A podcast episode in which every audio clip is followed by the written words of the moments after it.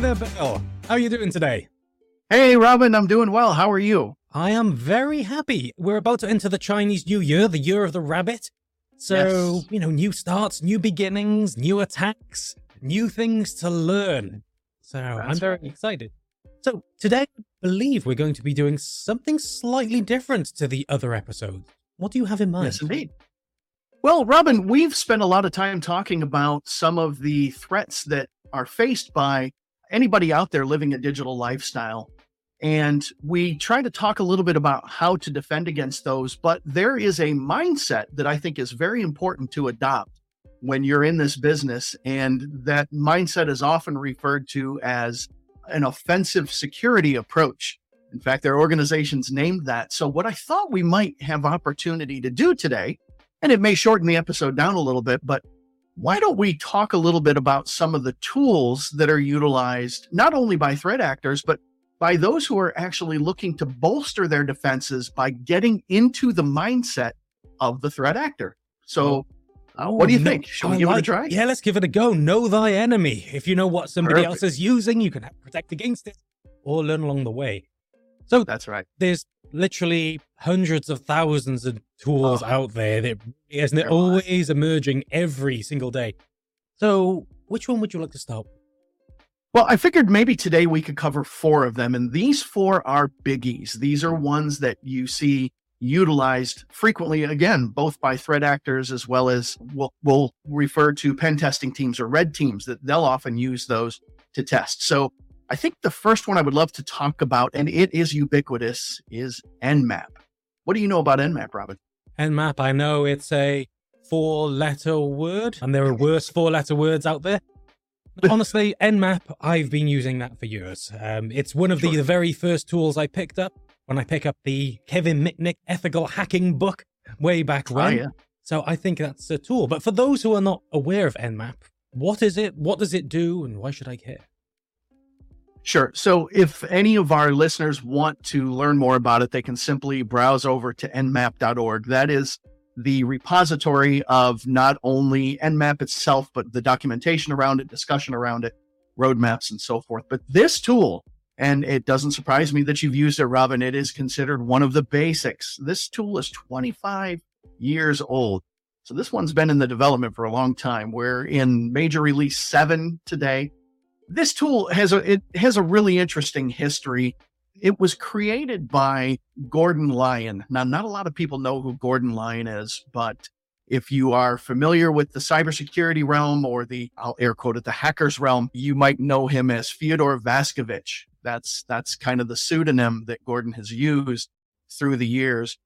He originally published the source code and the discussion around this tool, as I said, 25 years ago in an e magazine called Phrack Magazine, P H R A C K, right? We have to spell it that way. Really, really fun. But the tool itself, yes, the maybe the simplest way to say it, and then we can dig in a little bit more, is it is a, a packet crafting tool for looking at networks, and the tool itself will actually analyze the responses of those shaped packets. And maybe we can dig in a little more on that. But that is what it is at a high level. Yeah, let's let's dig in a little bit more. So when you Okay. send crafted packets, i- is that like a rogue fake actor, or is it somebody just writing letters to themselves? What type of fake packets can you create with Nmap? Right. So we're we're creating we're we're we're shaping packets and and they they certainly are real packets, but often they you know we manipulate them and it, it could be TCP packets, it could be UDP packets. Mm-hmm. But what we essentially do is we send these packets against targets. Now, let let's kind of blow that out a little bit because what we're really looking at doing from a from a cyber perspective, we are in the kind of the reconnaissance stage and heading towards weaponization in in you know the the, the traditional kill chain. So what we are doing first often, and and this is really typically what Nmap is used for, is to do both footprinting and fingerprinting. Now let's let's take a brief time out there and let's explain these two because a lot of times in our industry these terms are used interchangeably and they don't really mean the same thing. So what Nmap can do first of all is footprinting. Footprinting is the is trying to get the broad holistic view of whatever system it is that we're looking at or whatever network that we're looking at. It's trying to broadly understand sort of the lay of the land. Then utilizing the functionality of Nmap and Robin, having used it yourself, you know that Nmap has a lot of flags, right? That, that we can pass to it to change its functionality. And we are talking about a command line tool. So for any of our GUI lovers, I'm going to need you to suspend your disbelief for a moment and, and we'll come back to you. But after we do that footprinting, we can then utilize those flags to do fingerprinting, which is a much deeper drilling down into the details of the environment that we're looking at. So this is going to determine, you know, likely what is the operating system of the target or applications it's running or, or even versions that, that we can look at. So the, the point that we're trying to make here, Robin, is Nmap is a ubiquitous tool. It is used so frequently it, it, it's free, right? The source code is available. It's open source. You can simply download it on pretty much any client platform and, and be able to begin to utilize that and to use it on perhaps your, your own network or your own systems to try to see what does your exposure look like to the outside world. So great way of tracking. You know, if you're looking at becoming a penetration tester, if you're looking at becoming an ethical hacker, or maybe not so ethical, it's a great tool to start with because understanding which vulnerabilities can appear and how to enter those vulnerabilities is often the best place to start. So Nmap is free, it's available. Should I be worried if somebody in my household or a competitor is trying to use Nmap against me? Oh, interesting. So that that certainly is something to take into consideration. Uh, listen, there there is uh, in, in, this digital lifestyle there is going to be an aspect of of our world even on the personal side that could be exposed. And so nmap can certainly you may find that being used. Oftentimes depending on how sophisticated your your defenses are you may not even know that it's happening. We, we can certainly do things like slow scans and so forth where it, it doesn't tend to alert engines However, one thing I, I do want to mention is that if, if you do go out and, and start using this tool, you go out, you want to try it out and so forth, or or you see it being used, please keep in mind that that can be interpreted as a negative act. So should you be worried? Well, potentially. You, you, you might you might be worried about that. But if you're using it should you be worried? And the answer to that is you, you really should be a little bit cautious. I can cite a, a Supreme Court case out of Finland that happened not not terribly long ago of a young young threat actor who was attempting to access something he shouldn't. He was in those initial steps with Nmap, and the Supreme Court in Finland deemed that just the port scanning. He didn't even he wasn't even able to act on anything that he found but just the port scanning itself was deemed illegal and the individual was convicted because of that. Mm. So please be careful. And and to, to kind of circle back real quick to, to to button this one up, we talked a little bit earlier about it being a command line tool, and and sometimes folks that uh, maybe aren't so familiar with command line might hope hope for a GUI to make their job a, a little easier. And and certainly Nmap does have a graphical interface called ZenMap, but again, be, if, if you download this and you decide to start using it, make sure that your usage is, well, first of all, that it's legal. And second of all, that it's expected because again, you might be able to get yourself in a little bit of hot water if you're not careful how you use these tools. I want to make it clear for everybody listening that it's a tool, just like a hammer. I can use a hammer in many legitimate ways, but if I start tapping on people's window with a hammer, that's likely going to get me in trouble. So even if you don't break right. the window, nobody likes you standing over them while you sleep, just tap, tap, tapping away. It kind of freaks people out. Police will be called, and just see that as your digital to physical manifestation. Okay. As so, always, Robin, you put it in the most creepy way possible. So thank absolutely. you, thank you. It's a skill. It's a skill slash curse. That's right. That's right. So Nmap, that's the the basic. That's how you get in. What's tool number two you have in mind? Well, tool number two actually progresses us along that cyber kill chain. And this tool is OpenVAS. OpenVAS spelled Open VAS. It's the open source vulnerability scanner. It is available. Uh, again, no charge. It is a open source tool and its job is to scan even more deeply potential vulnerabilities that have been found. Now, the, the history of OpenVAS is is also very nuanced. OpenVAS really spun out of the Nessus scanner, NESSUS. Nessus is now a commercial product. So what happened was this was one time an open source was an open source to, to do vulnerability scanning. When it went commercial, OpenVAS basically forked off of that so that uh, there, there's still a version that is freely available. Now, the way that it works is not only does it do, you know, very similar to Nmap, where we talked about looking for those exposure points, OpenVAS ties into a feed. And this feed will give information about known vulnerabilities. It will tie it back to any number of databases that, that give further information about how those vulnerabilities can be exploited. What are some of the ways that we can patch it? The free community edition uh, for some can be a little bit hard to find because if you just go do a search on OpenVAS and, and end up at openvas.org, you're going to find yourself looking at a now commercial version of, of OpenVAS. So there's both a commercial version and a free version of, of OpenVAS. It seems like, Robin, for some reason, everybody wants to capitalize on these tools. I wonder but, why. Uh, I wonder why, either ethically or unethically, somebody's trying to make a buck somewhere. Sure, sure, absolutely. Well, in, in this case, Greenbone, who now owns the, the commercial versions of OpenVAS and actually maintains the the open source non-commercial version, the, the way that they differentiate it is that the commercial version has an enterprise feed. So a little bit more information, a little bit more detail concerning applications typically used in the enterprise. Eventually that does filter to the community edition as well, which is the free edition. So they're kind of managing both sides of it in order to use that. I never knew Nessus was originally an open source project before commercialization. I've only ever known it to be a moderately expensive fire and forget vulnerability scanner. So, hey, that's all good. So that's right. If you if you want to run OpenVAS yourself and you you've managed to locate the community edition from the labyrinthine depths of the internet, what sort of output could you expect? Well, first of all, the the it's it's not too tough to find if you know the right place to look. So go to GitHub, and that's where you're going to be able to find the the community edition with the community feed. They even have it in containers, so you can simply pull the container image, spin up Docker, and and now you've got the you've got the solution.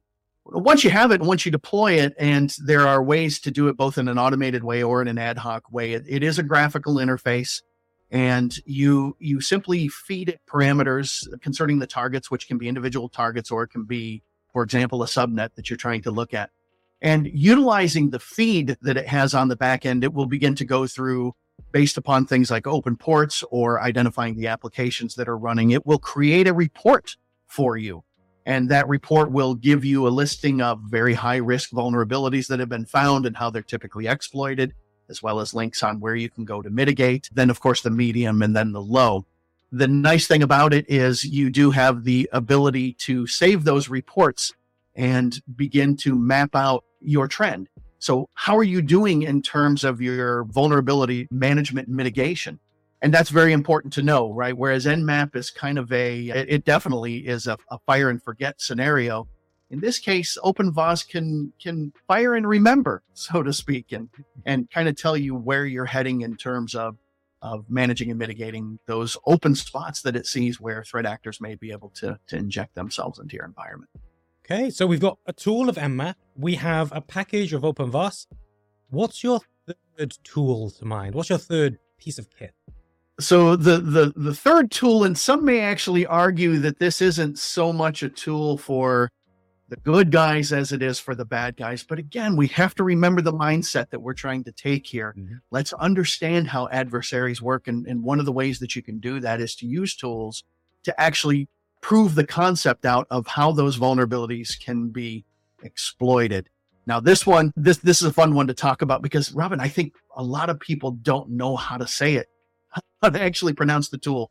But the the the proper pronunciation is meterpreter now we'll hear people say meterpreter, meterpreter. It's meterpreter. meterpreter. The, the reason we know it's meterpreter is because it is a combination of Metasploit and interpreter. It is the Metasploit interpreter. So Meterpreter, M E T E R P R E T E R. So this this tool is part of the Metasploit framework. So let's take a little step back there. What is what Metasploit? Is, yeah, yeah, oh, yeah, I think everybody's heard of Metasploit, right? That's that's a big one. So uh, the, the Metasploit framework, for those who aren't aware, is it's basically a collection of tools that can be used for pen testing, red teaming. Often it's also used by threat actors. It's it's more than 600 tools that are, that are a part of Metasploit. Meterpreter is a part of that. And, and for those who aren't aware, actually, this is just, a, again, a little bit of esoteric knowledge about the Metasploit framework. Metasploit is actually owned by cybersecurity firm Rapid7 but it is made available freely that folks can download it and they can begin to use it. Meterpreter itself is a, a nice little package. It's written in the C programming language. So, you know, big throwback in time there that, uh, that, that, you know, we're still writing things in C, which, which I think is great. I've, I've been loving C since very, very early days. And often the, the client portion of it is, is written in Ruby, but let's, let's kind of get down to the basics of what this thing does, Robin. What, what Meterpreter attempts to do is to establish a working shell from a remote system to the we'll just call it the workers system. So if there is a system out there and I'm trying to gain access to it, I'm getting further down the, the, the kill chain here where I'm trying to begin to exploit. I may be trying to pivot to other systems. I'm going to need an interactive shell. And Meterpreter is what gives me that capability. Now, it's kind of neat, Robin, the way that this works because Meterpreter does not leave a footprint on the target system. It, it actually works purely in memory.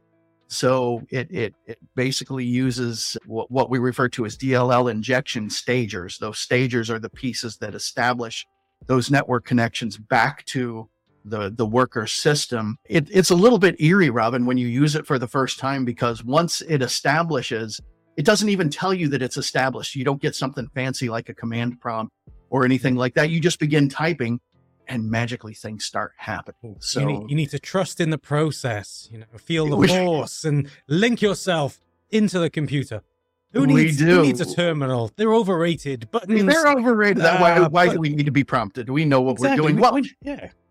If Elon it, Musk's Neuralink gets to where it needs to be, we don't even need screens. Okay, we can just sit there and think about what we need to do let's just go ahead and automate everything, right? So, and and really, that's what's so powerful about this because it's not just doing things like reverse and, and giving you the ability to to pivot, but it, it will actually allow you to push and pull data. So, using Meterpreter, I can actually exfiltrate data out of an organization. Now, of course, when I start doing that, if I'm doing that over a network connection, there is always the potential that, uh, you know, for example, a SASE or an SSE solution is going to notice data exfiltration taking place. An intrusion prevention system might notice that something's funny here, but this is a very, very commonly utilized tool.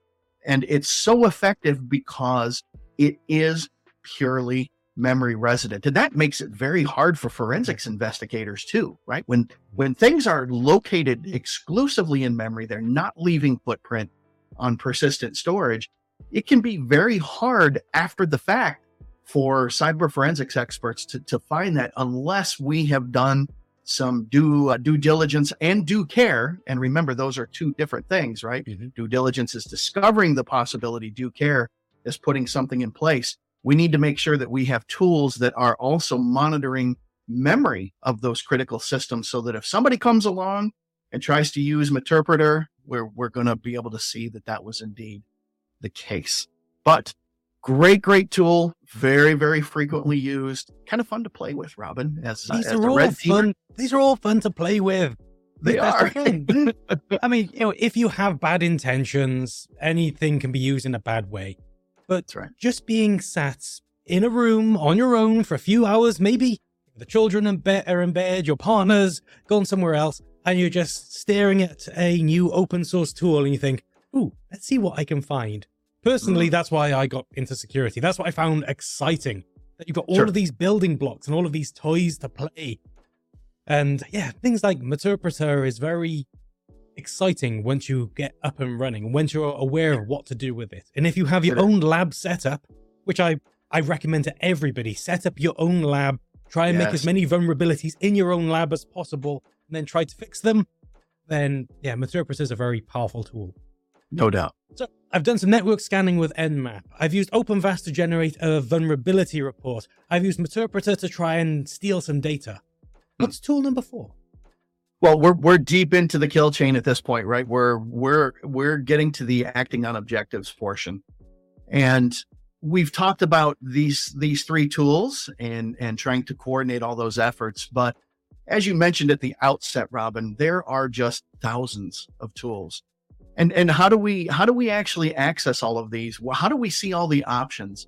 Well, there is there's a group called Offensive Security, great organization. They do cybersecurity certifications, they do training, just some fantastic stuff. And they really are focused on taking that attacker's mindset in order to better inform the defenders. And they have released and continue to maintain something that I think probably all of our folks that are watching know about, and that is Kali Linux.